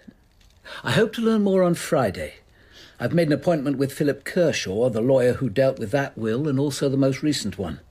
He's a sick man, lives in a retirement home outside Bournemouth, but he's agreed to see me. At last we're getting somewhere. Ah, but without one piece of hard physical evidence, either about the possible forgery of those names or the deaths of Rhoda Gradwin and Robin Boyton. And to complicate matters, we have a convicted murderer in the manor. Suddenly, an idea came into my head. It was late, but Jeremy Coxon was a night owl whose mobile might still be on. He was in the pub, and when he gathered who was calling, he asked me to hold on for a moment while he went outside. Is there any news? None at present, I'm afraid. I'm sorry to call so late, but this is important to the investigation. Do you remember what you were doing on 7 7? You mean the day of the London bombings? Yes, 7th of July 2005. Well, of course, who doesn't? What about Robin Boyton? Did he tell you what he was up to? Well, he happened to be in central London, quite close to one of the incidents. Bored me rigid for days about his narrow escape. he turned up that night at my Hampstead flat. Oh, it must have been oh, just before 11. Kept me up for hours telling me about his day of coincidences. Coincidences? Why? What happened to him? Well, first of all, he just missed being in the bus that was blown up. He'd been in Tottenham Court Road and was very close to the explosion. Really? And then he was clutched by some old biddy who was pretty shocked. He had to spend some time quietening her down. In the course of all this, she told him that she lived at Stoke Cheverell, of all places, but was staying with a friend in London. Did he tell you her name? Afraid not. Did he tell you anything else about her? Well, I'm pretty sure he said that she was helping his cousins look after some old relative that they've been landed with. Uh, sorry, I can't be more helpful. If the woman who Boyton met was Elizabeth Barnes, there was no way she could have signed the will on the 7th of July 2005. But had it been Elizabeth Barnes, how could we prove that, one way or another? I went to bed, but not to sleep. It was after three when I accepted at last that I had no hope of sleep. Perhaps a brisk walk down the lane would tire me sufficiently to make it worth going back to bed. I strode out under a sky freckled with high stars, hearing nothing but my own footsteps. Then, approaching the manor, I saw distant tongues of flame. Who would be making a bonfire at three in the morning? Something was burning in the circle of stones. Taking my mobile from my pocket, I called Kate as I raced, heart pounding towards the fire. The burning of Mary Keyte back in 1654 had been at three o'clock in the afternoon of the 20th of December. But the afternoon wasn't possible for this final ceremony of identification, which would silence Mary Keyte's troubled voice for ever and give her peace. Three o'clock in the morning would have to do. Mary Keyte would understand. What was important was to pay this final tribute, to reenact as closely as she dared those appalling final minutes. When her watch showed 2.40, she was ready to leave. She put on her darkest coat, a large box of matches already in the pocket, and left the manor carrying two bags of kindling, with a curled washing line slung over her shoulder. It was a cold night, the stars high, the wind rising. She moved like a ghost down the lime walk. Soon the moon blanched stones were fully in sight. She made her way to the ditch and soon found the paraffin can she'd put there earlier. And now she began to construct a circle of wood inside the stones. Bending and working methodically, she at last completed it to her satisfaction. Then, unscrewing the cap and holding the paraffin can with great care, she bent double and made her way around the circle of kindling, anointing each stick. Next, taking the washing line, she bound herself to the central stone. Taking the matches from her pocket, she stood rigid for a moment, her eyes closed. Mary Keyte, this is for you. This is to tell you that I know you were innocent. They're taking me away from you. This is the last time I can visit you. I do this in your memory. She struck a match and threw it towards the circle of wood. But the wind blew out the flame almost as soon as it had been lit. She tried again, and then again with shaking hands. She was close to sobbing. It wasn't going to work. She stared up the avenue. The great trunks of the limes grew and closed in together. Their top branches merged and tangled, fracturing the moon. And now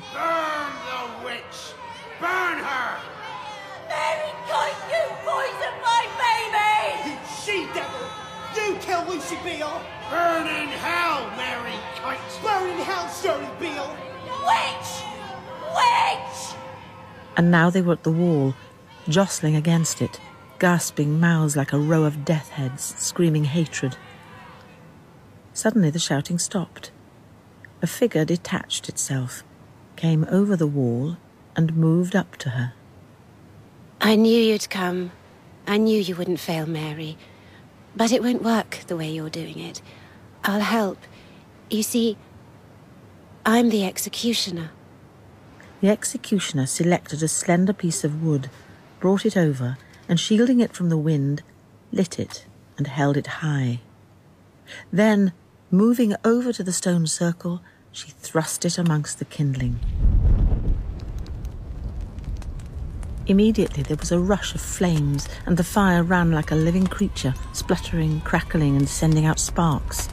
The night came alive, and she experienced a moment of extraordinary triumph, as if the past, hers and Mary Keyte's, were burning away. The executioner moved closer to her. Why, she wondered, were the hands so pinkly pale, so translucent? Why the surgical gloves? And then the hands took hold of the washing line and with one swift movement curled it round her neck. There was a vicious tug as it tightened. She felt a cold splash on her face. Something was being thrown over her body. The reek of paraffin intensified, its fumes choking her. Barely conscious, she slumped against the rope and waited for death, Mary Keyte's death. And then she heard what sounded like a sob, followed by a great cry. She saw an arc of fire and the hedge exploded into flame. And now she was alone. Half fainting, she began pulling at the cord round her neck, but there was no strength to lift her arms. She slumped against the bonds, her legs buckling, and knew nothing more. And then suddenly there were voices. A blaze of torches dazzled her eyes. Someone was vaulting over the stone wall, running to get her, leaping over the dying fire. There were arms around her. You're all right. You're safe. Sharon, can you understand me?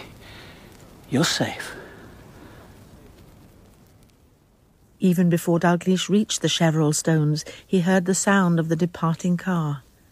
But there was no point in making a desperate dash to follow. Rescuing Sharon from the flames had been the top priority. Kate?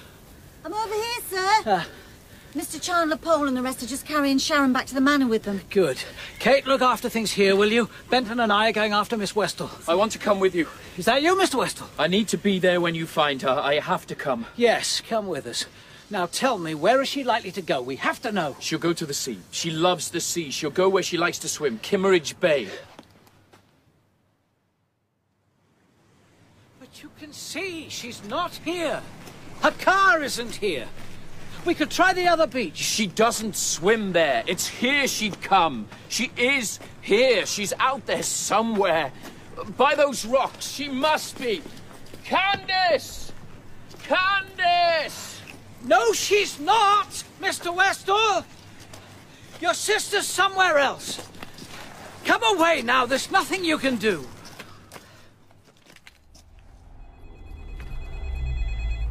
Dalgliesh? I see. Right, go ahead. I'll join you. The local police have found your sister's car. She isn't with it. What?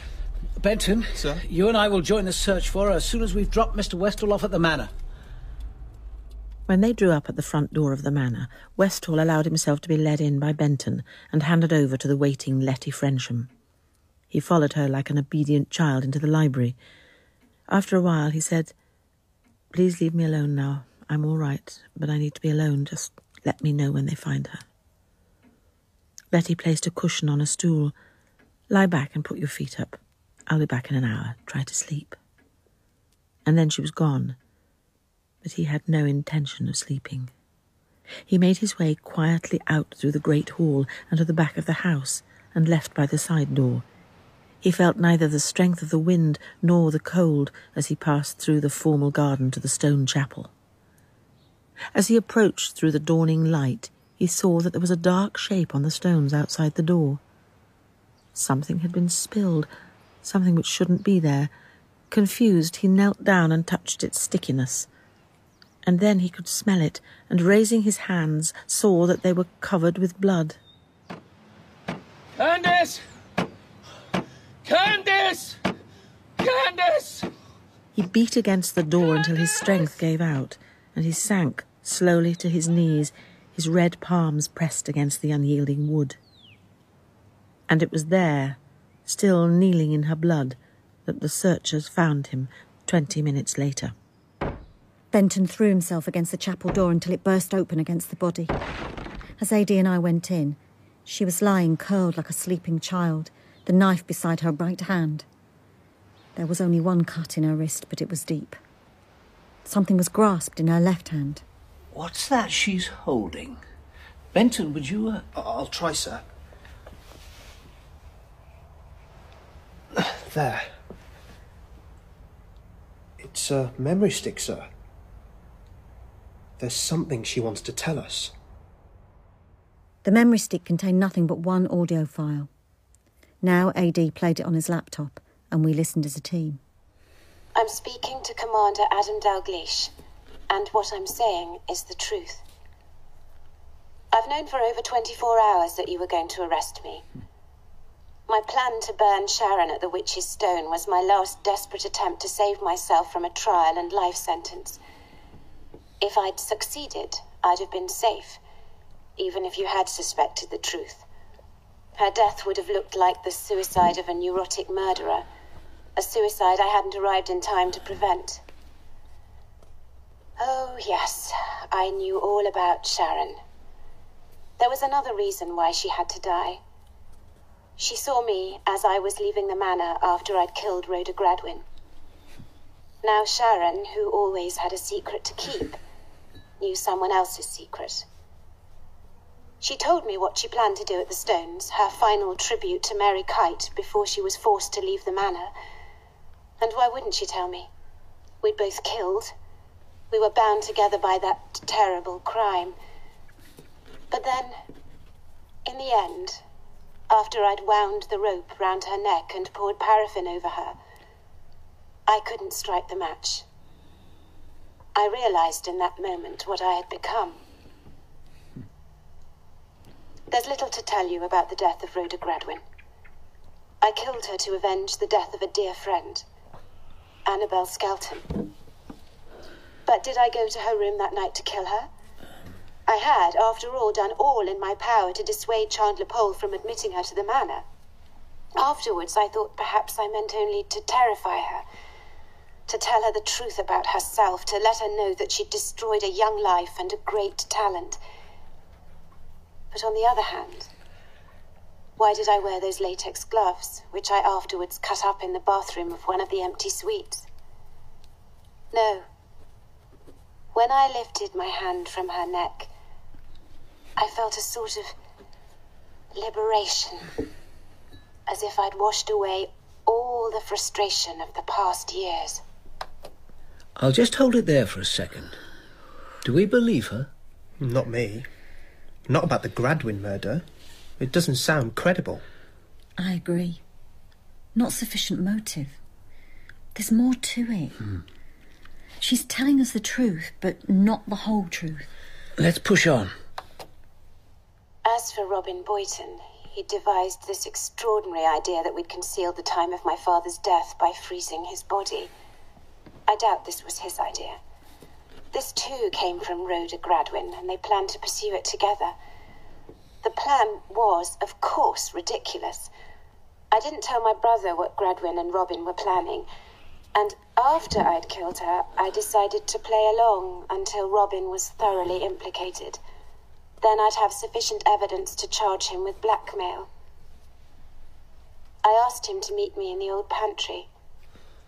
I asked him what he had in mind, and he said he had a moral right to a third of the estate. I pointed out that he could hardly reveal that I'd falsified the date of death without himself being accused of blackmail. I offered one quarter of the estate with 5,000 as a start. Because I needed his fingerprints on the lid of the freezer, I said that the cash was inside it. He might have had doubts, but he had to look. When he lifted the lid, I suddenly grasped him by the legs and toppled him in. Then I closed the lid and fastened the clasp. I can't feel sorry for either of my victims. I doubt whether either of them will be mourned or missed. And that's all I have to say, except to make it plain that at all times I worked entirely alone. I told no one, consulted no one, asked for no one's help. I shall die with no regrets and with no fear. That's it. Trouble is, I find difficulty in believing it. What in particular, sir? Boyton's death, for one. There's something odd about her account. You mean all that detail? Much more than when she tells us about Rhoda Gradwin. Do you think she's trying to divert our attention from something far more damaging than that story of freezing her father's corpse? You've got it, Kate. I think she is. And what she's trying to conceal are those forged signatures on her father's will. She's so determined to do so that she dies with her explanation clamped in her hand. I think we're done here. You should both be able to get away by tomorrow afternoon. Officially, at least, the investigation's over. Though I do have this appointment tomorrow with the Westhall solicitor, Philip Kershaw. By midday on Friday, Benton and I had made our farewells. AD had already said his formal goodbyes to Mr. Chandler Powell and the small group at the Manor and had driven off to Bournemouth to interview Philip Kershaw. He planned to return to the old police cottage to collect his baggage on his way back to London. Now, as Benton drove us out of the manor gates, I asked him to stop off at the cottage and wait in the car so that I could check that the Dorset police had removed all their equipment. AD's grip was downstairs, ready packed, and I knew his murder bag would be with him in the car. The only equipment remaining to be moved was his laptop, still plugged in so he could check for any last messages. On impulse, I typed in my own password. A single email came up on the screen. Dearest Kate, An email's not the best way to say something important, but I have to be sure this reaches you. I've been living like a monk for the last six months to prove something to myself, and now I know that you were right. Life's too short to waste on people we don't care for, and much too precious to give up on love. There's one thing I want you to know. The girl you saw me with was the first and last since we became lovers. You know I'd never lie to you. The beds in a monastery are very hard and lonely, and the food is terrible. My love, Piers. I tapped in my reply. Your message received and understood. The case here is finished, and I'll be back in Wapping by seven. Why not say goodbye to the abbot and come home? Kate. Huntingdon Lodge, standing on a high cliff some three miles west of Bournemouth, was approached by a short drive which curved between cedar trees and rhododendron bushes to an impressively pillared front door. There was no need to knock at Mr. Kershaw's room. It was already open with Philip Kershaw awaiting me. Mr. Kershaw, I believe you acted for the Westhall family in the matter of both the grandfather's and the father's wills. Not I, Commander. The family firm. I retired and took up residence here eleven months ago. The work is done by my younger brother in the office in Poole. He did, however, keep me informed. So you weren't present when this will of Peregrine Westhall's was drawn up or signed? No member of the firm was. Neither the original nor a copy was sent to us at the time it was made. No one knew of its existence until three days after Peregrine Westhall died. And then? Candace found it. In a locked drawer in the bedroom. Well, as you may know, Peregrine Westhall was rather in the habit of drawing up wills. And when you saw the will, you had no doubts about its validity? None. And I have none now. Why should I? No one familiar with Peregrine Westhall's hand could possibly doubt that he wrote this will. What about the will which preceded this? Uh, that was made in the month before Peregrine Westhall left his nursing home and moved to Stone Cottage uh, with Candace and Marcus. Oh, you may as well have a sight of it. Uh, that, too, was handwritten.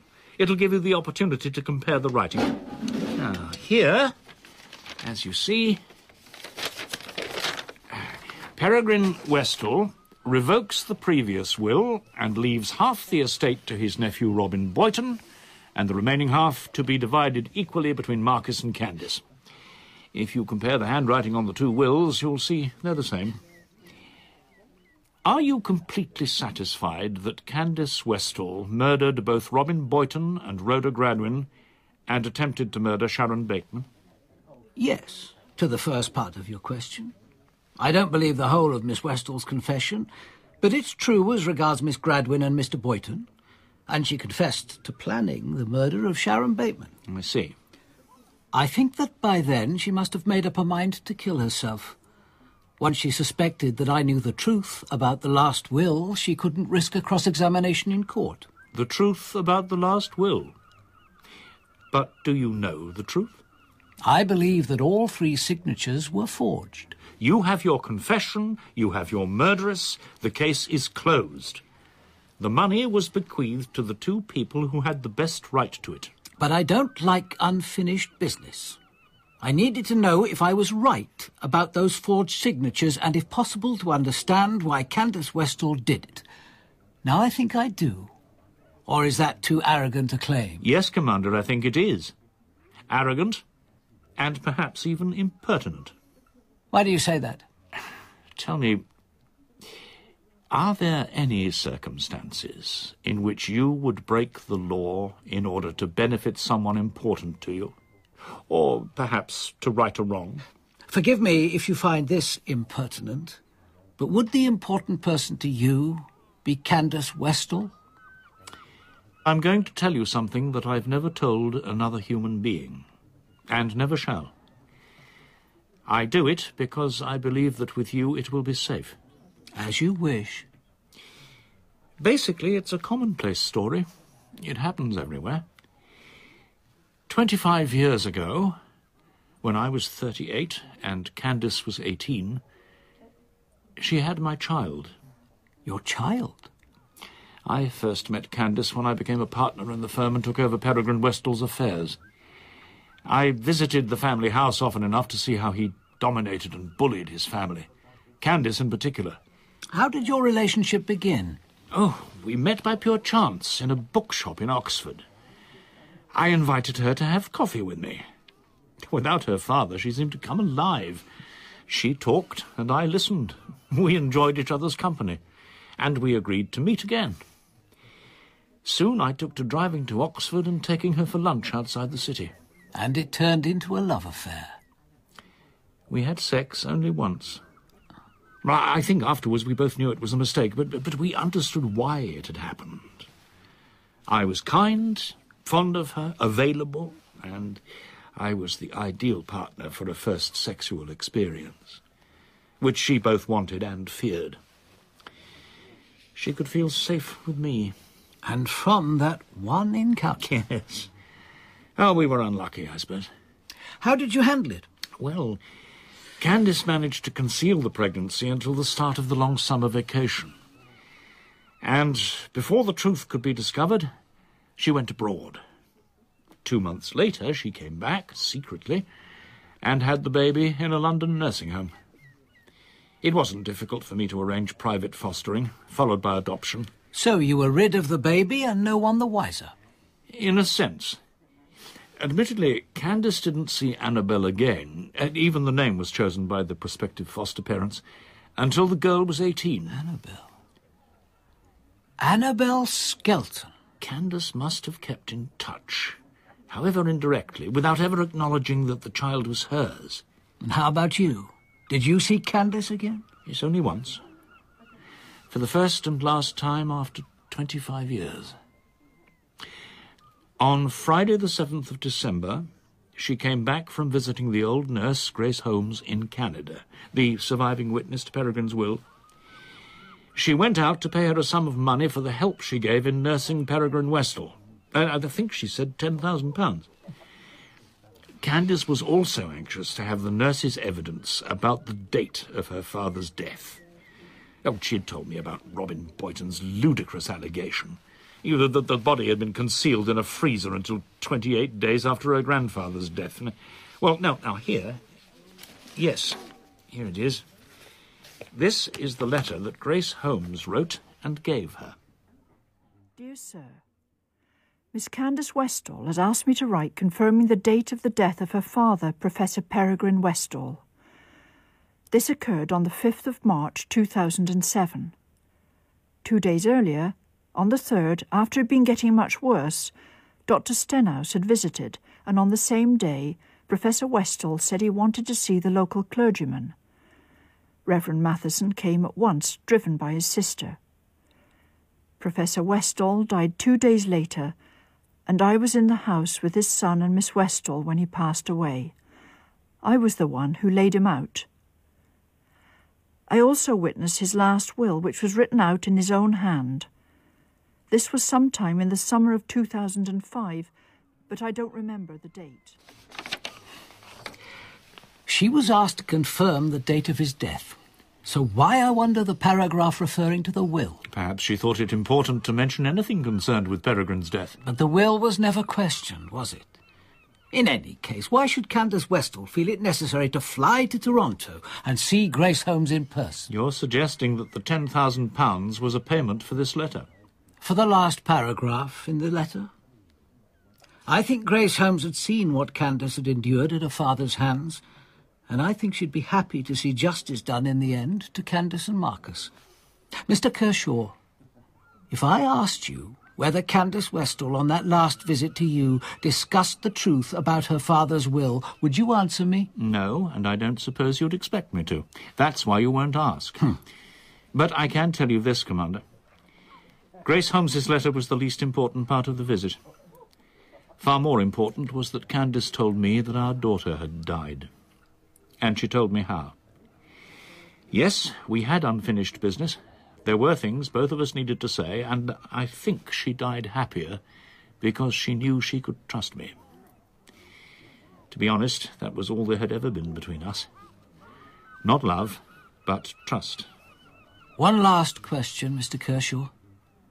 When I telephoned a couple of days ago and you agreed to meet me, did you tell Candace Westhall that I was coming? I phoned and told her. Thank you. And now, if you'll excuse me, I, I need to rest. I am glad you came, but we won't see each other again.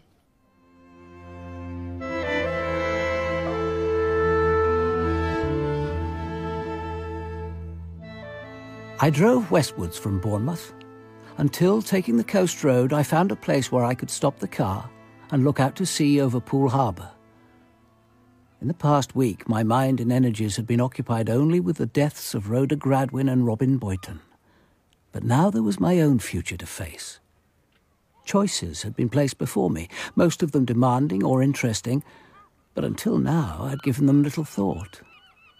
Only one life changing thing was certain my marriage to Emma, and about that there was no doubt, nothing but the certainty of joy. And at last I knew the truth about those two deaths. Perhaps Philip Kershaw had been right. There was an arrogance in wanting always to know the truth, particularly the truth about human motives, the mysterious workings of another's mind. But it was time to get back to the old police cottage, to collect my bags and to be on my way. There was only one person now whom I longed to see.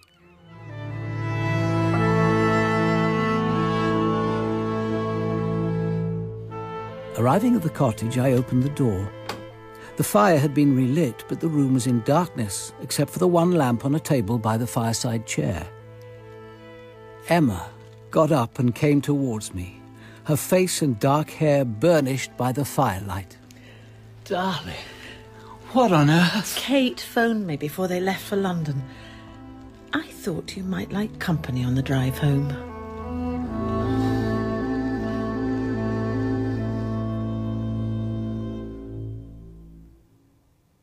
In The Private Patient by P.D. James, Dalgliesh was played by Richard Derrington. Kate Miskin by Deborah McAndrew, Benton by John Deep Moore, Marcus Westhall by Adrian Grove, and Candace Westhall by Alison Pettit. Sharon Bateman was played by Charlotte Worthing, Letty Frensham by Kate Layden, Collinsby by Andy Hockley, Jeremy Coxon by Mark Carey, Grace Holmes by Charlotte West Oram, and Philip Kershaw by Robert Lister. The narrator was Carolyn Pickles. The Private Patient was dramatised by Neville Teller and directed in Birmingham by Peter Leslie Wild. Now, just before the world tonight, let's take a look at tomorrow's weather forecast. And scattered showers, some heavy, are expected to develop across Northern Ireland, eastern England, and eastern Scotland during the day. Occasional mist or fog may affect western coasts, but it should be drier and brighter elsewhere and feel warm, especially in the southeast of England. However, cloud and occasional drizzle may reach parts of southwestern England later in the evening. And looking ahead to Sunday, heavy, possibly thundery rain is likely across southern parts at first on Sunday, spreading northwards to affect many places during the day. On FM, on longwave, on digital, and online. This is BBC Radio 4.